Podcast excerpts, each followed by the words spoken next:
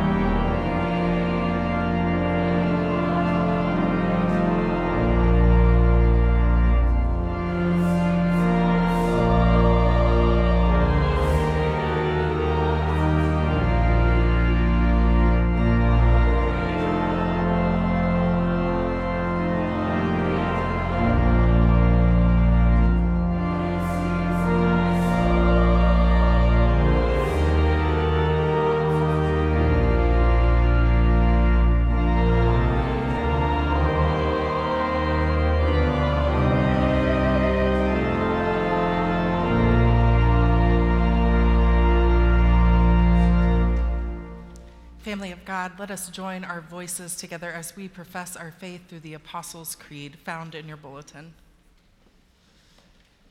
I believe in God the Father Almighty, maker of heaven and earth, and in Jesus Christ, his only Son, our Lord, who was conceived by the Holy Spirit, born of the Virgin Mary, suffered under Pontius Pilate, was crucified, dead, and buried. The third day he rose from the dead. He ascended into heaven and sitteth at the right hand of God the Father Almighty. From thence he shall come to judge the quick and the dead. I believe in the Holy Spirit, the holy Catholic Church, the communion of saints, the forgiveness of sins, the resurrection of the body, and the life everlasting. Amen.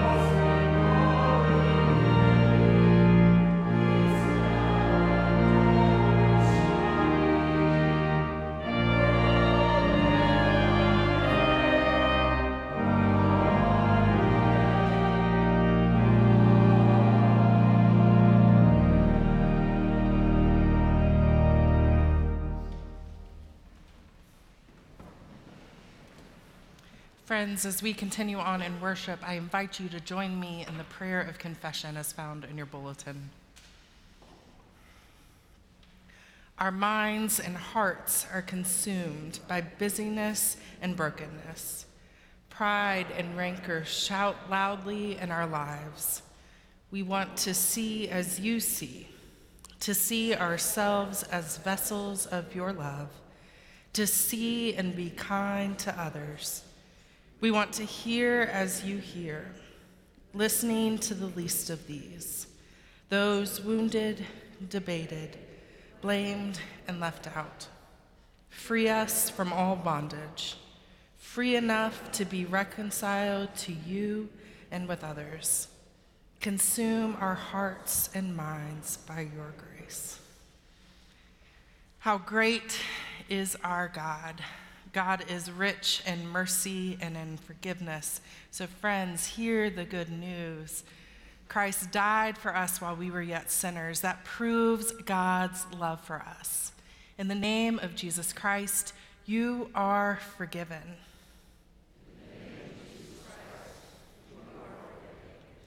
Glory to God. Amen.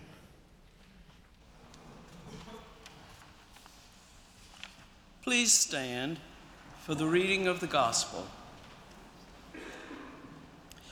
The Gospel reading is Mark chapter 8, beginning in the 31st verse.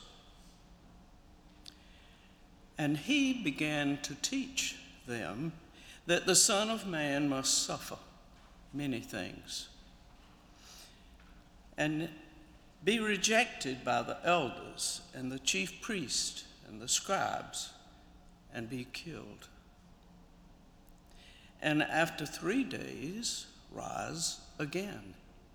And he said these plainly. And Peter took him and began to rebuke him. But turning and seeing his disciples, he rebuked Peter and said, Get behind me, Satan for you are not on the side of God, but of men.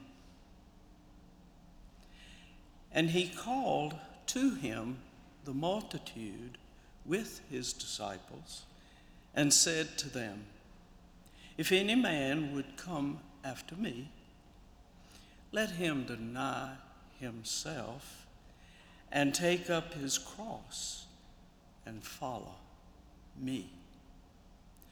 For whoever would save his life would lose it, and whoever loses his life for my sake and the gospel's will save it. For what does, a, what does it profit a man to gain the whole world and forfeit his life? For what can a man give in return for his life? For whoever is ashamed of me and my words in this adulterous and sinful generation, of him will the Son of Man also be ashamed when he comes in the glory of his Father with the holy angels. This is the word of God for the people of God.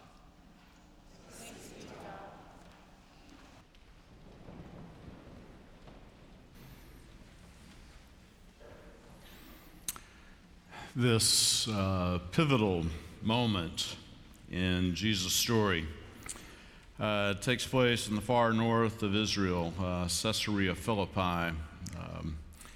I take groups to visit there. We see this huge, dark cave. It was the cave of Pan. It was thought in ancient times to be the entrance to the underworld. Jesus calls it the gates of hell. There also there was a warren of temples dedicated to the Caesar. I mean, it is in this place dedicated to the gods of nature, the fears of the afterlife, the gods of the empire. It's in this place that Jesus tries to explain what it means that he's the one, that he's the one. And what the text tells us is as confusing to us as it was to those first disciples. He began to teach them that he must suffer that he must be rejected, that he must be killed. And we might prefer it if when Jesus explained this, he says, So bye, go home, play it safe, see ya, I'm going to go down to Jerusalem and die. But instead, Jesus says, Take up your cross and follow me. Would have preferred that Jesus might have said, Stay safe, take up your pillow, and relax. I've got this. But instead, Jesus says, Take up your cross and follow me. What is that about? What does it mean to take up your cross? In the Roman world, anyone who heard that would have said, oh, that's the, uh, what we call the green mile, death row. Join Jesus on death row. What's it like on death row? I, I know you're encouraged so far by the sermon that James has got a cheerful, funny one today. It's the gospel reading for the day. What does it mean to be on death row? Um, a friend of mine wrote a commentary on Mark and suggested that a helpful analogy would be uh, what Solzhenitsyn wrote about the Russian gulag. He writes this From the moment you enter the gulag, you put your cozy past behind you. At the very threshold, you must say to yourself, My life is over. I shall never again return to my old life. I no longer have any property. Only my spirit remains precious to me. I mean, Jesus has this logic that is so illogical. It's that uh, you lose your life to save it. You deny yourself to find yourself. The Christian life, I wish, I love you. I wish I could tell you it was otherwise. The Christian life is not a cozy tomorrow, it's not a warm, fuzzy future. Your old life is over. Your property is no longer yours, it's God's. It's a different kind of freedom. I remember this light bulb moment in seminary. A guy was lecturing and he said, uh, Why did Jesus die? And everybody said, For our sins, which is a great answer. Then he turned the question, though, instead of saying, Why did Jesus die? He asked, Why did they kill him? The answer can't be for our sins. Why did they kill Jesus? And it seems pretty clear that they killed Jesus because he just crossed too many boundaries, right? I mean, they had boundaries that were well set up between who were the pious, who were the inside people, who were the ones that understood God's law and were achieving, and then who were the outsiders, who were the despised. And Jesus seemed to have this preference to cross boundaries joined those who were despised, who were ostracized, and then he criticized the pious. And if Jesus did this, then maybe that's part of what it means for us to take up our cross and follow him. We too, we think God wants us like to be nice, but God's not impressed by our niceness. God wants us to cross the same boundaries that Jesus crossed. I thought this week about what Jesus uh, did not do, and uh, thought about it because I read a, a, great new novel uh, that's pretty popular called Tomorrow and Tomorrow and Tomorrow. It's a great book. It's sort of about video gamers, but you don't have anything about video games to love the novel. I would fit in that category. One of the key passages is when a guy named Marx asked this What is a game? It's tomorrow and tomorrow and tomorrow. The game is only over if you stop playing. There's always one more light. Even the most brutal death isn't final. You could have taken poison, fallen into a vat of acid, been shot a hundred times. Still, if you click restart, you could begin the game all over again. Next time, you might get it right. You might even win. like, I love that. I wonder sometimes if this is at the heart of why we have so many mass shootings is that people grow up with a game where you can shoot up and you can get shot, but then you hit restart. Then in real life, you don't get the restart. You and I don't get a restart, do we? Jesus didn't take a restart. His death was brutal, it was final. He did that for us. He did that out of love for us to redeem the world. And the question I've always had is how does that work? Jesus died a terrible death on the other side of the globe 2,000 years ago. How does that work? Uh, when Taylor and Jessica and I were in seminary, we learned theories of the atonement. They're theory, they're nodding. That's I'm glad. Thank you for it's like an amen from the congregation there theories of the atonement. Different theologians have speculated on what is really the meaning of Jesus' death. There was Anselm back in the 12th century, and his image was, I think, one that I overheard in church when I used to go with my wonderful grandparents, and that's that you have sinned and God is very angry with you about your sin. And the only thing that can be done about God's anger, God is so mad, is the sacrifice of his perfect, beautiful, sinless son. Then God's not angry at you any longer. This is hugely problematical. It portrays a God who's not a God of love, but a God of wrath. We even misunderstand what wrath is. I remember when I was in seminary, I did an internship at a church one summer. The pastor gave me one crack at preaching, and uh, I stood up. I thought I prepared just such a clever sermon. And the first sentence was The wrath of God is something we really don't want to talk about and the sermon went downhill from there. And the senior pastor did inform me he would not give me another crack at his pulpit after that. What is the wrath of God? What is the wrath of God? I was trying to think of a sentence. I think the wrath of God is when we go crashing into God's mercy uh, at the wrong angle and we resist it. It's all God is always merciful. God is always merciful, but we resisted, we we we we neglected, we we think we can do it on our own, and then it begins to feel like anger because we're just out of sync with God. But God is always mercy. God is always mercy. As a friend of mine named Chris Green, theologian, put it. I love it. Uh, Jesus says, I must go and suffer and die. And Peter, so earnest, Peter says, Oh, no, Lord, that, this can't be. You can't go and suffer and die. And what does he say? He says, Get behind me. It's absolutely perfect. What Green says about that is Jesus seems to be turning away from Peter. And sometimes you feel like God has turned away from you. But, but what Chris Green says is that when Jesus turns away from Peter and says, Get behind me, that's actually where Peter is supposed to be in the first place. We're supposed to be behind Jesus following him, by Jesus turning away, is that the wrath of God or is it Jesus actually showing us where we are to be? He's not putting, as Chris Green put it, he's not putting Peter in his place. He is helping Peter find his place. Our place is to be behind Jesus, wherever it is that he takes us.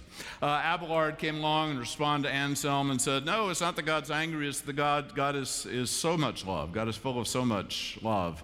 And when Jesus dies on the cross, what we see there is the outpouring, the abundance of God's love. That's a better answer. Robert Jenson was a great theologian, died a couple of years ago.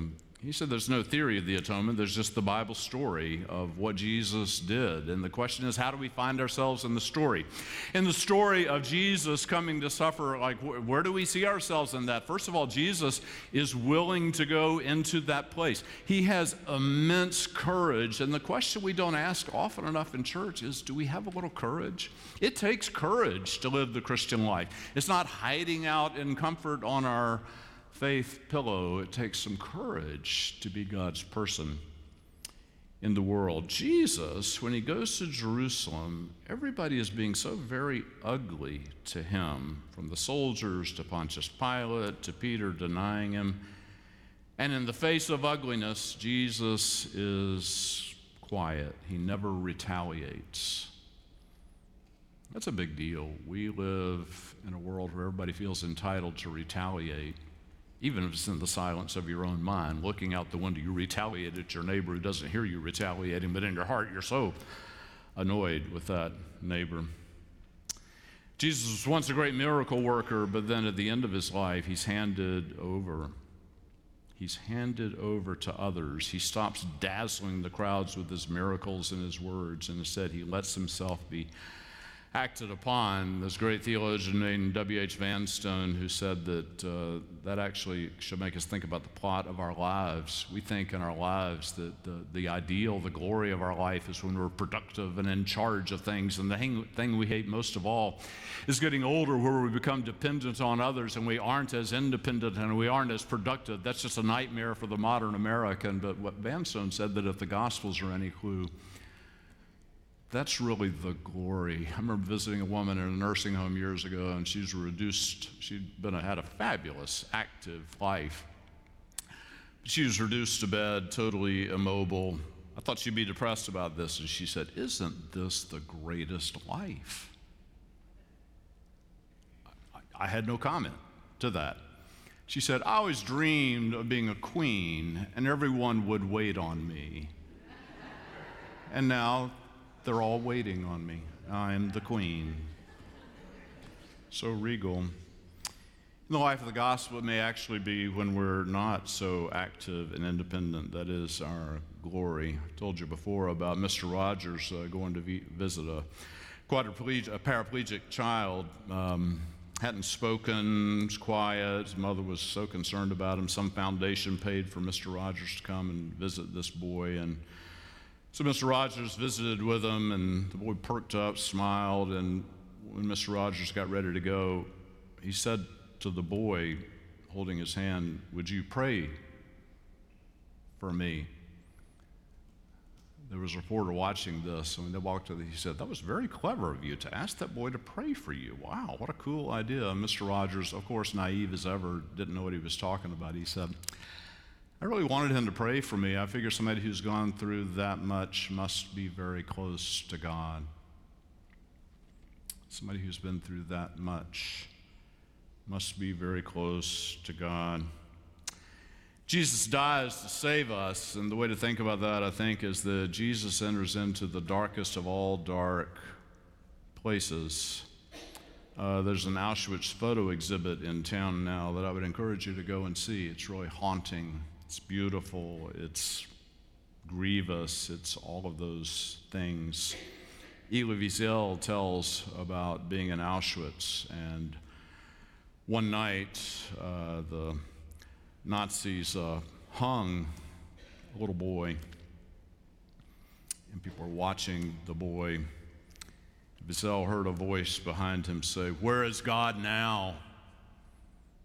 Where is God now? And Wiesel heard a voice in his own head saying, There he is, hanging on the gallows. We could say God is dead, or we could say that Jesus came to die for us, to be one with us in our suffering and our dying. Hmm. To redeem it from the inside. Jesus is always with us. Jesus, as he is on the cross dying, I can't get over this. I didn't really think about it much till a couple of years ago, and it just keeps rattling around in my head. Jesus is on the cross, and he looks at the soldiers who aren't praying, who aren't asking for mercy. They're making fun of Jesus, they're gambling for his clothing. They have no clue who he is. They think he's just a common criminal who's been killed. And Jesus looks down and, and forgives them. Like, that's all you need to know about the heart of God. It's not the pious, it's not the repentant, it's not the good, it's not the nice. Jesus is just full of that much forgiveness. It blows my mind. It blows my mind. Jesus looks at the law keepers, the Romans, the religious people, the law keepers, and he dies at their hand. It's the law keepers, it's the good people who killed Jesus. That means there's just an end to all our craving to control our own lives and to be righteous enough for God.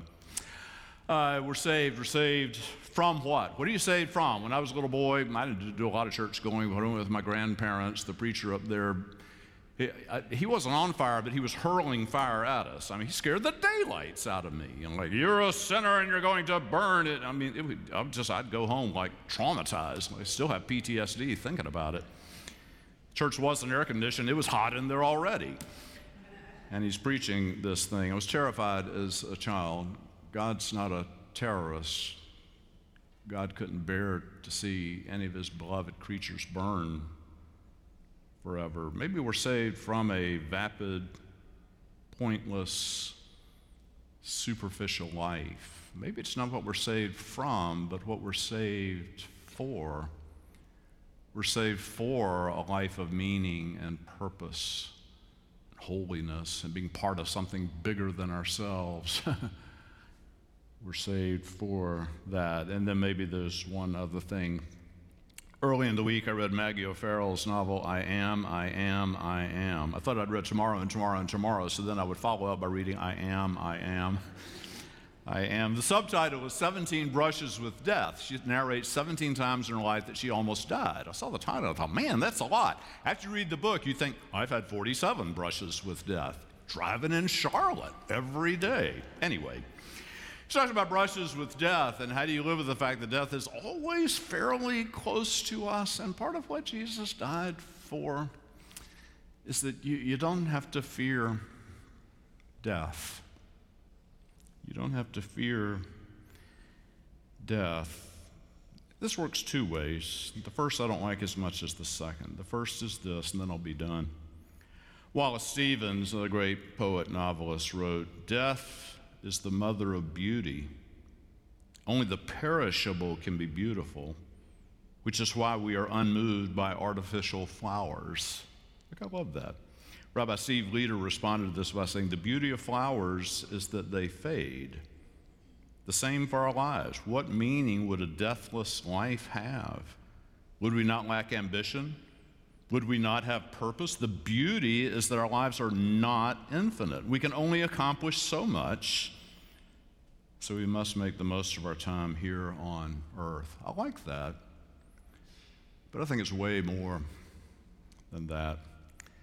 And I thought this week about people that I've loved and lost, and I got fixated on three in particular. I've told you before, very attached to my grandfather. We called him Papa Howell. He died way too young. I remember as a child going and trying, this is the first serious death in my life. And I remember trying to parse what everybody was saying, and everyone was saying, He's in a better place. He's in heaven. He's with God. This was of no comfort to me as a boy. I, I guess I was glad he was with God. I wanted him here with me. And then recently, I and a number of us have suffered two other deaths. Uh, one was my father in law in October.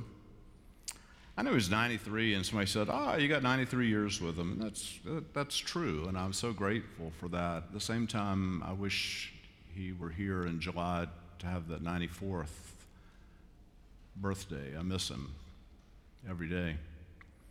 I'd rather him be here. Same with Jimmy our uh, music director. At his service, everybody was saying, Oh, he's with God. Oh, he's so great. Oh, he has such wonderful memories. And it just stuck in my gut. It's hard for me to think of the world without Jimmy in it, without my father in law in it, even after all these years, without my grandfather in it. And yet, allowing for all of that, Jesus came to die for us. And as you heard the, in the reading, to be raised from the dead. I meant to look up a quote this week and I forgot to do it. So I was trying to jot it down from what I could recall of it this morning. Marilynne Robinson wrote a great novel that a lot, a lot of people don't know about called Housekeeping. And on the last page of Housekeeping, she uh, says this thing. She says, uh, Every memory, every beautiful thought that we have ever had, they turn over and over in our minds in the hope that memory will fulfill itself, that every beautiful thought will fulfill itself, and it will begin to take on flesh, and that the wanderers, whose absence we feel so strongly that that wanderers will walk through the door and come and stroke our hair and say, We are sorry we kept you waiting so long. Jesus died for us so that such a day will be. So much love. God's not angry, God is that loving that even death won't finally take us down. And for this we give thanks to God. Amen.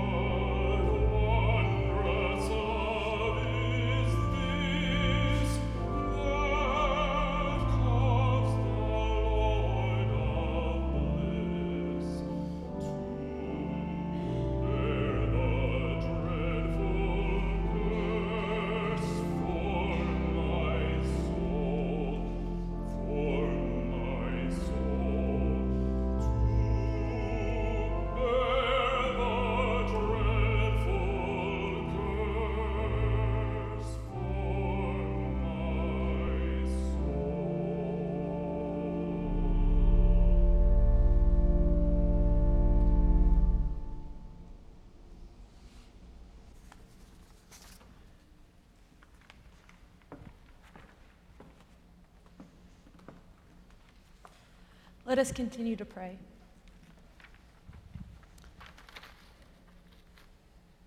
Heavenly God, here I am. Here you are. Here we can be together. No matter our exhaustion, our grief, our stress, our shame, our brokenness, you have not left our side. You remain with us as we wander through our lives. You love us wholly. Guide our thoughts, imaginations, and actions to encounter you in our lives and in our worship. Help us to experience you today and all days. Lord, in your mercy. Lord, this pain in this world we feel in our bodies the exhaustion of sleepless nights, the tight chest and the prayers that anxiety that unt- we pray that it untethers its grip on our hearts. The fog of depression casting a veil over the things in our life that brings us joy, hiding the things that inspire us and make us believe that the world is much dimmer than we remember it to be. Lord, may your peace be known. May we feel your healing presence in our souls and in our bodies. Lord, in your mercy.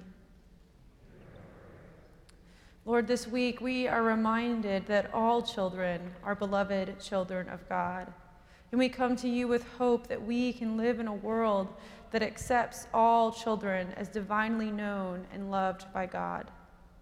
We lament that we still live in a violent place with so much hatred. Hear our prayers of sorrow, our prayers of repentance. Let your spirit guide us toward a safer, more loving world for all of God's people, a place where we will know less grief. But Lord, we know there is grief in this world, so we lift our grief and the grief of others before you. Lord, we especially lift up the families of Dottie Tobias, Cecilia Boyer, and the Reverend Sidnor Thompson III. Lord, in your mercy, Lord, help us hold on to hope. Help us to be healers. Help us to be proclaimers. Embolden us let the seeds of our kindness make changes in this world. Empower us to speak courageously when we have opportunities to make change in our lives. Lord, help us to be the church. Help us to say yes to you whenever your spirit stirs in us. Help us to remember that we are doing this work together. And now let us pray the prayer your Son taught us Our Father, who art in heaven, hallowed be thy name. Thy kingdom come. Thy will be done, on earth as it is in heaven. Give us this day our daily bread, and forgive us our trespasses, as we forgive those that trespass against us. And lead us not in temptation, but deliver us from evil. For thine is the kingdom, the power, and the glory forever. Amen. As our ushers come forward for our offering, I want to say thank you for your continued generosity, that we get to be a church that is growing, a church that worships God, a church that tries to do good in the world. Thank you for the ways in which you make that possible.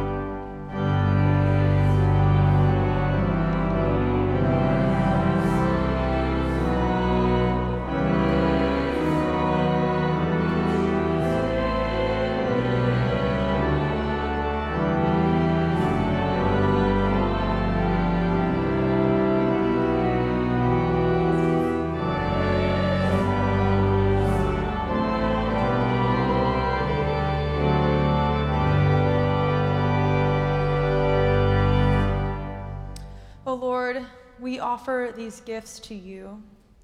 May they become a source for hope for the world that extends beyond us. We love you so much. In Jesus' name we pray. Amen.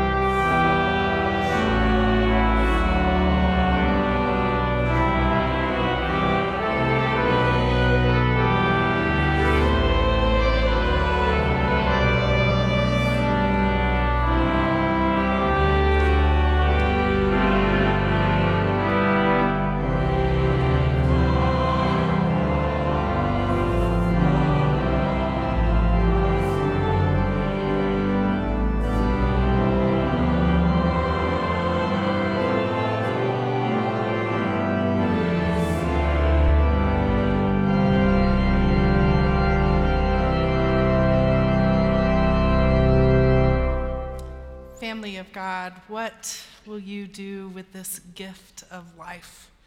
May you go forth knowing that God loves you. Let us go forth and love God and love our neighbors. In the name of the Father, Son, and Holy Spirit, go in peace.